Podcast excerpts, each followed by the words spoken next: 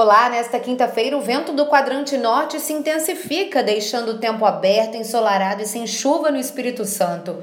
Como o vento fica mais forte, podem acontecer rajadas em torno de 40 e 50 km por hora. Isso vale para todas as regiões capixabas. As temperaturas sobem ainda mais hoje. Acompanhe os detalhes da previsão do tempo na programação da TV Vitória.